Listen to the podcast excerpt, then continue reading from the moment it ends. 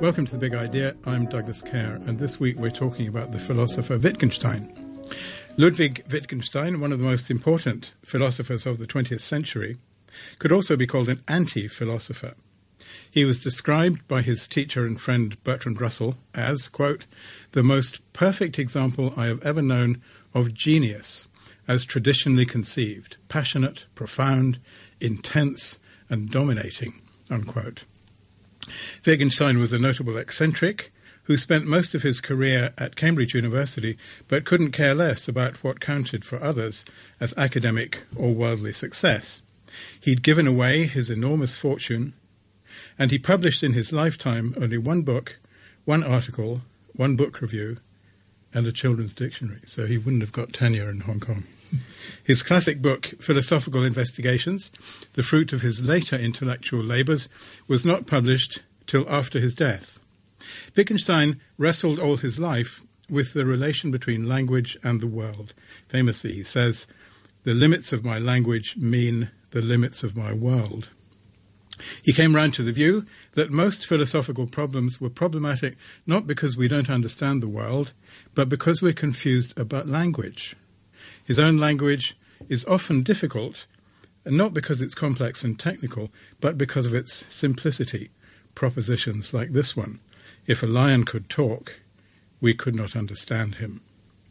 So, to talk about Wittgenstein, I'm joined today by two scholars from the Chinese University of Hong Kong Simon Haines, Professor and Head of English, and Julian Lamb, Associate Professor, also in the Department of English. So, Simon Haines, could I start by asking you just to sketch for us something about Lud- Ludwig Wittgenstein's life? Sure. Um, it's interesting that Wittgenstein is remembered almost as much for his life as for his work his life was, was unusual and quite eccentric. You think of him as a, a person of the first half of the 20th century. He was born in 1889 and died 1951. Okay. His family was a wealthy Viennese Jewish industrial family um, and very artistic as well. I think Brahms was a family friend, for example. Uh, so he grew up in quite a privileged um, uh, setting in, in that sort of Middle European culture. Um, and he looked as if he was going to be either musical or something to do with uh, with engineering or design. These seemed to be his early interests. He he was actually at the um, at the primary school he went to uh, in Linz in Austria. He was a fellow student of Adolf Hitler. Which um, right. is something not everybody knows. Uh, there's no evidence that they liked each other particularly, um, or that they didn't. Um, he then, but he then studied engineering and went off to England initially to be um, uh, uh, an aeronautical designer. But while he was there, he got more interested in the mathematics of what he was doing than in the engineering. Had he and done a university degree in engineering? He'd done a degree in engineering mm. in Berlin. Right. That's right.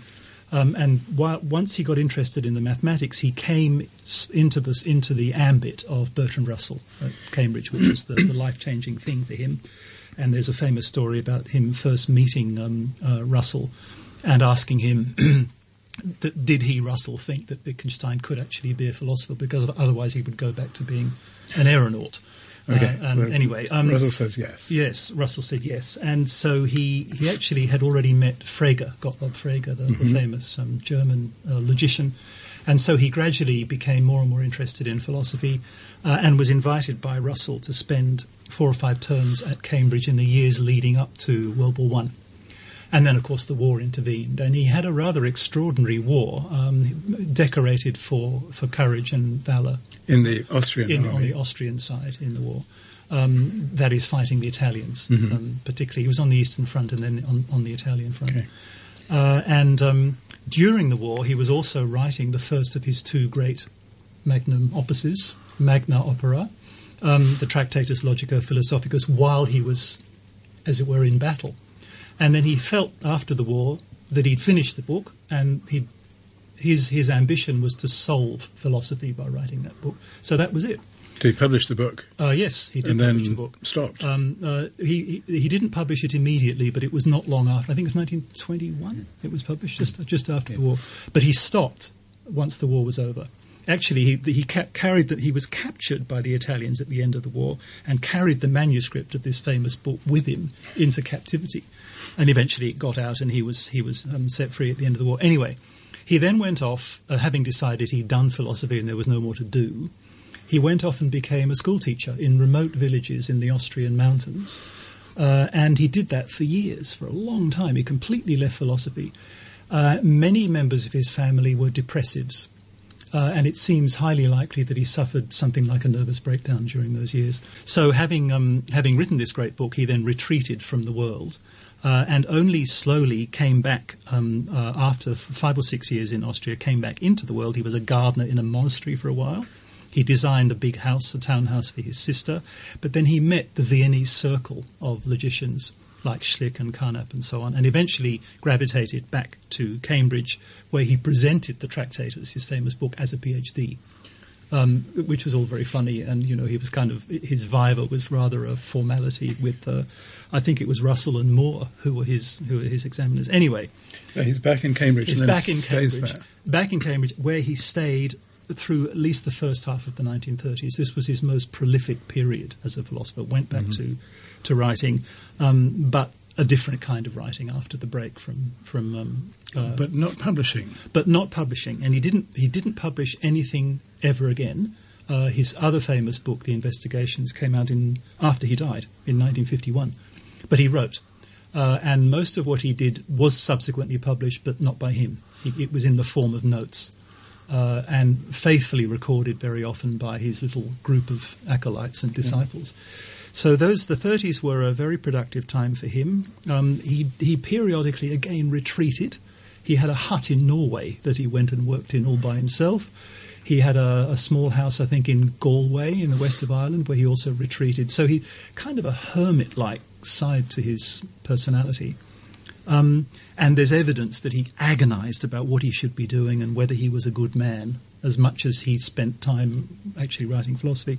But the 30s was his was his big year, and then of course his big decade, and then at the end of the 30s came the Second War, and again he he had a non-academic role. He was a medical orderly, I think in London at Guy's Hospital for most of World War II. Uh, and then eventually um, was invited after the war was over back to Cambridge once again. However, he was offered he was offered uh, formal academic positions, and he described being uh, to Russell, I think, he described being uh, the life of a professor of philosophy as a living death. So he was not he was not he was not your model of a of, of a, of a conventional academic, um, but he did go on writing uh, in the form of these these written manuscript uh, notes, mostly in German. I think English towards the end of his life, and then he had a stint in um, uh, briefly in the United States right at the end, came back to, um, to England with cancer in 1949, uh, continued to work for a couple more years, and then um, by now the, the, the, the, book that was to become the investigations had been, had been written, but only existed in note form, and he died in 1951. Julian, okay, we're going to pay attention to Wittgenstein's originality, what makes him different. But before we do that, um, I want to ask you if you can give us some sense of the state of philosophy that Wittgenstein came into and to which he started to contribute. Just some of the sort of leading headlines. Sure. Yeah, I, I think that's especially important because he not only contributed to this area of philosophy, but he, he also came out of it and a lot of his later philosophy can be read as a critique of this earlier philosophy. It's coming out of, of German tradition? Uh, German and, and also uh, the tradition that he found at Cambridge with, with Bertrand Russell. Simon okay. has mentioned Gottlob Frege and also Bertrand Russell. And when we're thinking of these thinkers, we're thinking of logic, we're thinking particularly of logical positivism and logical atomism. Um, and some of the the ideas that actually remained with Wittgenstein from this kind of thinking, I think throughout his whole um, life as a thinker, were firstly, what is the relationship between language and reality? This was a crucial question. And, and, and, and the second one was to do with clarity. Um, the the uh, logicians of, of um, uh, Wittgenstein's time, Bertrand Russell and, and, and, Frege, were very keen on achieving a degree of clarity, and I think this was very important for Wittgenstein throughout his career. Now, in terms of this question, what is the relationship between language and reality? Uh, people like Frege and, and, and, and Russell had a very referential view of the relationship between language and reality ultimately, every utterance that makes sense, every utterance that is meaningful, is meaningful because it proposes something about the world, it asserts something about the world. Ultimately, e- even the most complex of utterances can be boiled down to a proposition. Uh, for, for someone like Frege, very frequently this, this proposition was assumed. This was an assumption built into the actual fabric of the utterance itself.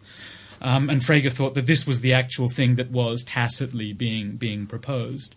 And so people like Frege, people like Russell, had a very descriptive view of, of language. Language ultimately asserted or described something about the world. Now, the interesting thing, I think, for Wittgenstein, but both, both the early Wittgenstein and the later Wittgenstein, was well, if language describes something about the world, then how does it do this? And what uh, Frege, people like Frege and, and, and, Russell would have, would have said was there is a grammar, or, or rather a logic, inherent in language, which directly correlates to the structure of reality. So even a, a very simple utterance like the cat is on the mat has a certain grammar, a certain logic to it. And that logic imbues reality itself, correlates with, with reality. Um, a lovely remark that Wittgenstein made about this way of thinking a little bit later was logic pervades the world. It's almost as if the logic in that sentence is, is everywhere in the world and, and, and pervades every object in the world. And so this was very much part of uh, Wittgenstein's early thinking and his intellectual upbringing. This would be how most people think about language. I think it? so. I think so. And, and, and this is what makes, I think, Wittgenstein's later philosophy so appealing is that when he comes back to revise this way of thinking, he's not just talking about Frege and Russell he's talking about lots of people who have never done philosophy mm. before. Mm. And so his critique equally um, applies to us. It might be worth just adding a small, a small extra kind of historical note to that, which is that the, the entire um, uh, language approach to philosophy that Wittgenstein was such a key part of, that represented by Russell and Frege and Moore as well, um, was itself a, a, a reaction uh, beginning really around the turn of the 19th into the 20th centuries against idealism. And, and right. the, the, the, dominant mode of philosophy for, I'd say, close to 100 years or so since the Romantic period had been Hegelian and idealist, where philosophers were supposed to talk about things like being with a capital B. Mm-hmm. Um, uh, um, something that transcends the world, grand metaphysical constructions. Uh, and, and in different ways, both on the continent and in the Anglo American world, the whole linguistic movement was a reaction against that, uh, basically a way of saying, let's get rid of all the vaporing and start talking clearly about ordinary life.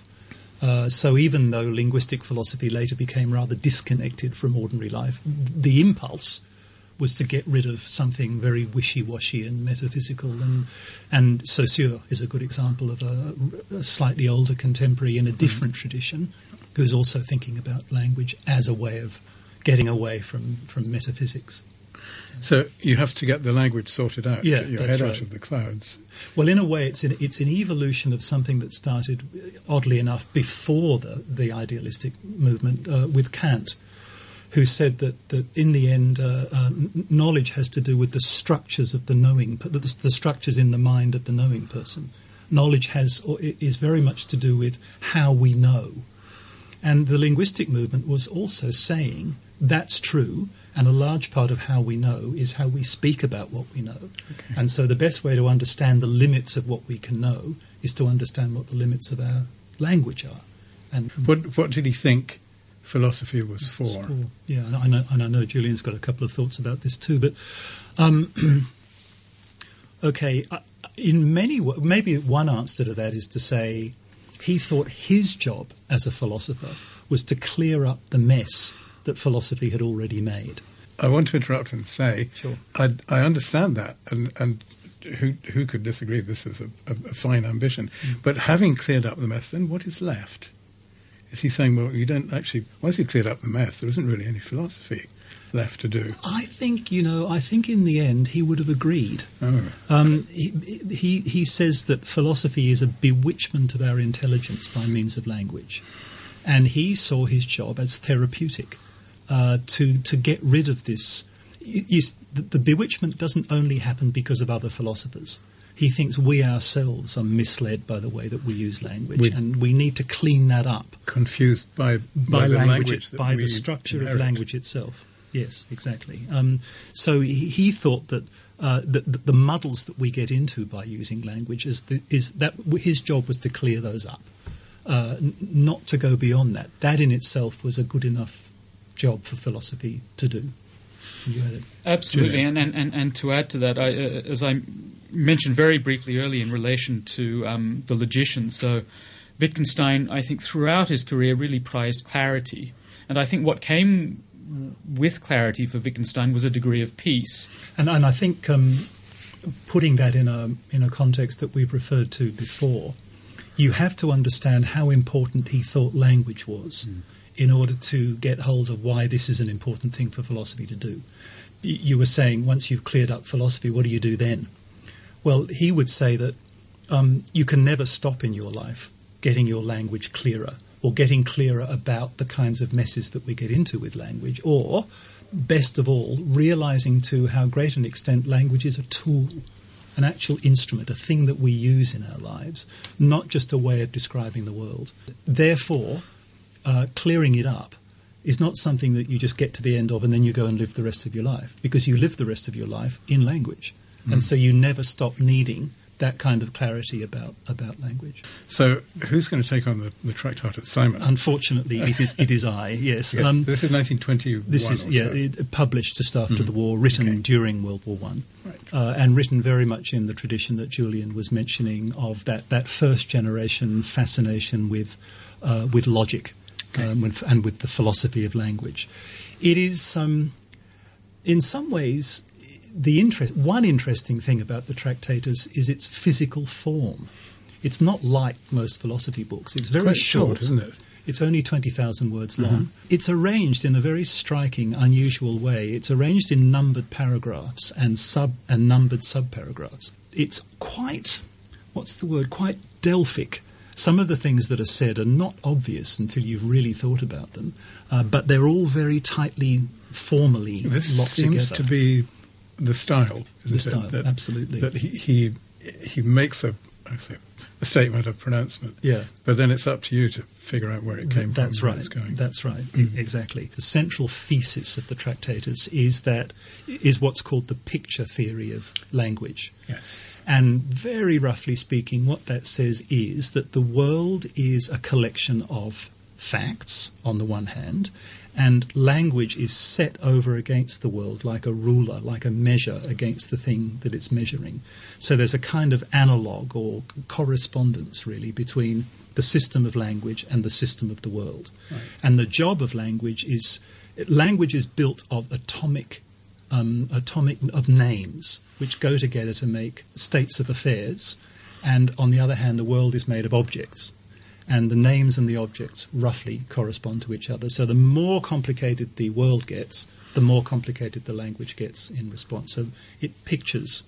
It So- pictures the, stru- the logical structure of the world is pictured in the logical structure of language. And language is the, the names of things. Ultimately, In the it's the names of things. Although it, it's it's difficult, and this is why I, I drew the short straw here, because you can never pin Wittgenstein down to saying exactly what a basic name is, or exactly what the basic objects that it corresponds to are. So we won't go there. Okay, let, let's not try and pin No, it down. but I will say, I will say, I'll say in conclusion, the first, Yes. the first sentence of the whole book is, "The world is everything that is the case," Yes. and the last sentence of the whole book is, "Whereof one cannot speak, thereof one must be silent." And the book is everything that happens in between those two points. excellent line. Julian, um, let's leave behind the Tractatus and, and we're looking at sort of middle and later Wittgenstein. I want, would like to ask you to tell us something about games. Games are very important. They're very important, yeah. And um, well, we can't leave the Tractatus completely behind because Wittgenstein very much has the Tractatus in mind as he's Okay. writing about games. And so, what Wittgenstein is trying to do when he talks about this idea of a language game is he's trying to revise, repudiate, um, provide an alternative understanding of what he had earlier regarded as a very referential relationship between language and reality. Okay. So, for instance, Um, in the philosophical investigations where these issues arise, uh, he, he thinks about language and he says, well, there are some things that clearly are not names of anything. They don't seem to refer to any object in the world or any object in our mind. So if someone was drowning and they shout help, are they referring to a particular object? Well, well, clearly not. Well, what what then are they doing? Um, and this is one of the motivating questions for for the first several pages of the investigations. And one of the things that, that Wittgenstein is, is trying to do in these opening passages is he's trying to remind us that, that language is an activity. It's something that we all do pretty much all the time. And his use of the word games is, if you like, a, a, an ongoing reminder to consider language as an activity rather than simply rather than simply something which is imbued with this ideal logical structure.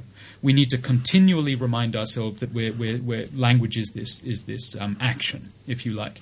And so he coins this idea language games. And what language games does is it reminds us that language is always spoken from within a context. Um, and this is exactly the thing that, that the logicians had forgotten. They had forgotten that language is cultural, it's social, it's political, it's broadly speaking contextual. Uh, and a game, this metaphor of a game, is meant to remind us ex- of exactly that. So we, have got to stop thinking of language as a like a list of words in the dictionary Yeah. corresponding to objects. not, How not, not labels, not, not and pictures. in we, we start thinking of it as something that we do, so that, for example, if I say to you, whatever, that's, That's not right. the name of anything. That's not the but name of anything. It, it's a kind of social behavior between us. It's a social behavior. It assumes a kind of relationship between Yes. us. It's a it's a social gesture, um, and all of this talk about uh, games, which which happens in the first thirty or so pages of the philosophical investigations, all leads up to. I suppose the key utterance in the philosophical investigations, or, or at least the one that everyone remembers, the meaning of a word is its use in a language. So it's how you use the word in a context. That's its meaning. Its meaning is not derived, uh, as it were, from from uh, the uh, uh, the reality of objects or from any kind of logical structure. It, it comes from our use of the word. so, in this sense, we're, as it were, reinventing the meaning of a word every time we use it in a different context. To a certain degree, yes, and and, and, and to a logician, that would be quite a fearful thought. Quite that, scary, isn't it? That makes language look utterly um, out of control, and, and, and we can't have that. But Wittgenstein says, well, to what extent would it make language out of control? We are um, quite happily engaged in language on a daily basis, and we don't seem to have much trouble. So why sh- why should that be scary? A, a ti- a tiny example of the kind of thing that, that Julian's getting at, um, which I find quite helpful, is he says even if you just think about the number of different language games involved in the category that we call exclamations, which is a nice, handy little grammatical category, and logicians know what exclamations are, and we teaching linguistics or something know what they are.